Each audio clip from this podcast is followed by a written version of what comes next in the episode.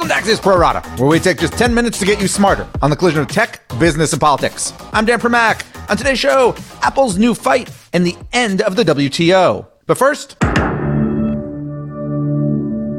a new entertainment world order. Yesterday, the Golden Globes announced its nominations, and on the television side, the broadcast networks were shut out completely. And maybe even more notably, there were twice as many nominations for streaming company shows as there were from shows from premium cable networks. And then there were even less for shows from basic cable. So a big day for Netflix and Hulu and Amazon and even Apple, which got three nominations for its critically eh show, The Morning Show. Way fewer cheers for HBO, Showtime, FX, and BBC America, at least for now, since obviously it is possible that the streamers could get rolled once the actual envelopes are opened. Why the nominations matter beyond the Hollywood egos is that they reflect how the entertainment industry's power center has shifted. And with that shift is coming tons of investment in new programs, suggesting the golden age of television is really the platinum age, with all of the streamers, including new entrant Disney, spending billions and billions of dollars to be the one with the little trophies at the end. The big question, though, is if these investments are actually worth it. Remember, the Golden Globes themselves will still be broadcast on NBC, a broadcast network, because that's where it's still easiest to get a live audience. And no matter how many awards a streaming show gets, we still have no clue if that show has more actual viewers than a typical broadcast network sitcom or a basic cable reality show. The economics may be changing, but they're hardly decided. In 15 seconds, we'll go deeper with Axios media reporter Sara Fischer. But first, this. Axios chief technology correspondent Ina Fried shares breaking news and analysis on the most consequential companies and players in tech, from the Valley to DC. Subscribe to get smarter faster at signup.axios.com. And now, back to the Pro Rata podcast. We're joined now by Axios media reporter Sara Fischer. So, Sara, let's start here. Why do these uh, these companies, whether they be streaming or cable, why do they care so much about awards? I mean, is it just executive ego, the ability to attract talent for future projects, or is there really monetary value believed to be attached to it? I think they care about awards first and foremost because there is monetary value attached to it. We've done some reporting that suggests that before a movie wins an Oscar, but after it's nominated is when it makes the most of its money. So it does help get some butts and seats. The other thing is, to your point about talent, it does help them recruit not just great actors, but also great producers, great directors, if they think that they're going to go to a studio and be able to create a hit where they can get recognized for it. And then the last thing is, I think it helps them control a narrative. We're in a situation where a lot of these companies are trying to broker sponsorships and partnerships, whether they be with commercial brands. And if you have the ability to say, look, we won X amount of Oscars last year, we're still relevant, that helps your company drive results even, you know, throughout the rest of its business ventures. It can be very powerful. On the TV side, is what we're seeing here with the Golden Globe nominations yesterday and the streaming companies really dominating, certainly compared to broadcast, but also compared to cable, is what we're seeing basically just kind of 20 years later, the same thing we saw when cable started overtaking broadcast? Yeah, I think that these things move in waves. I think that when cable started to overcome broadcast, a large part of it was because it gives consumers choice. Consumers wanted to be able to get niche access to something they're passionate about, whether it was music and MTV and VH1 or sports with ESPN. But now we're seeing sort of a rejection of that model. Consumers feel as though they are being forced to consume everything when they buy these big, bulky, expensive cable bundles. And they actually probably just want the very generic few things that they need, which typically is just, you know, the broadcast networks. And then they'll pay a la carte for the stuff they want, whether that's a streaming subscription subscription to ESPN Plus or maybe NFL Network or maybe it's, you know, just an add-on package, but they don't want to have to be burdened with these heavy, thick cable packages anymore. We've seen, obviously, from the streaming companies led by Netflix, but all of them, huge investments in content over the past couple years. I mean, just incredible investments.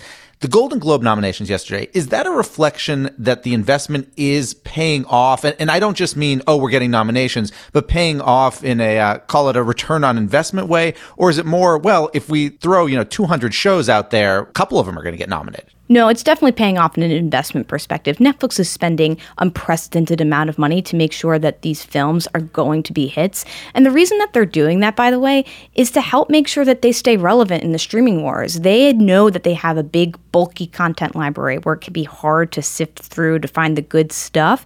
And what they do is invest in really high quality content, not just TV shows, but also films like The Irishman, so that you as a consumer can associate Netflix with being a brand that houses quality content, similar to the way people thought of HBO for a really long time.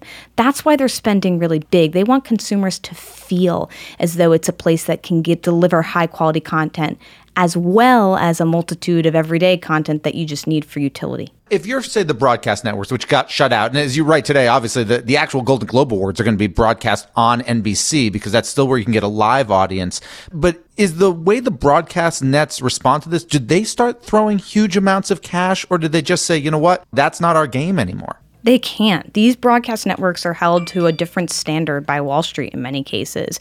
You don't have the leverage if you are Comcast, NBC, Universal to dump whatever it is, $15 billion that Netflix is dumping into its streaming platform and content there, you just don't have the same type of leeway to do that. So even if they wanted to, they can't. I you know, I actually was laughing a little bit yesterday. Comcast came out and they said, "We're going to pour 2 billion dollars into our streaming service Peacock." And I was thinking to myself, "Wow, that's interesting because Disney's looking to spend north of 15 billion dollars. We know Netflix is spending around that much, and Comcast does spend a lot of money, but you're going to have to spend unprecedented amount of money. And if you're a broadcast network that's owned by a telco, I don't know that investors want to see telcos spending all that cash on content. Look what's happening with AT&T. Final thing is, you know, it used to be the way we judged a television show's success, or, or the way at least uh, the business world generally judged it, was ratings, right? You know, this is the number one show, or it's the number one show on Thursday nights, or whatever it is we still, am I correct in saying, whether it be Netflix or Amazon or Apple TV, they might win awards, but we don't really know how many people are watching any of those programs, whereas we still know how many people are watching something on ABC or CBS or Fox. That's right. I mean, we have Nielsen ratings to measure television, and even though they're imperfect, they're the best we've got. They allow us to compare apples to apples, uh, different shows across broadcast television and cable television, anything that you would watch linearly.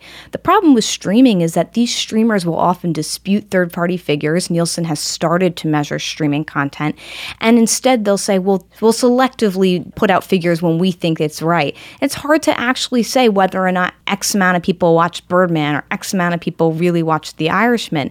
I think in the future, if the streamers want to be taken seriously by brand partners, especially, they're going to have to start coming up with a way to uniformly measure their content. And there are a lot of vendors out there that are trying to measure streaming, but they don't have the buy in from the full industry. Until we get to a point where we can measure streaming uniformly with one trusted source, maybe a few trusted sources, the way that we can with television, I think it's going to hold the industry back. Sara Fischer, Axios media reporter, thank you so much for joining us. My final two right after this.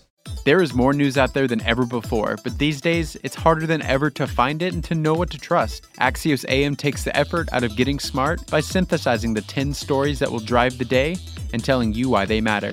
Subscribe at signup.axios.com. And now, back to the Pro Rata podcast.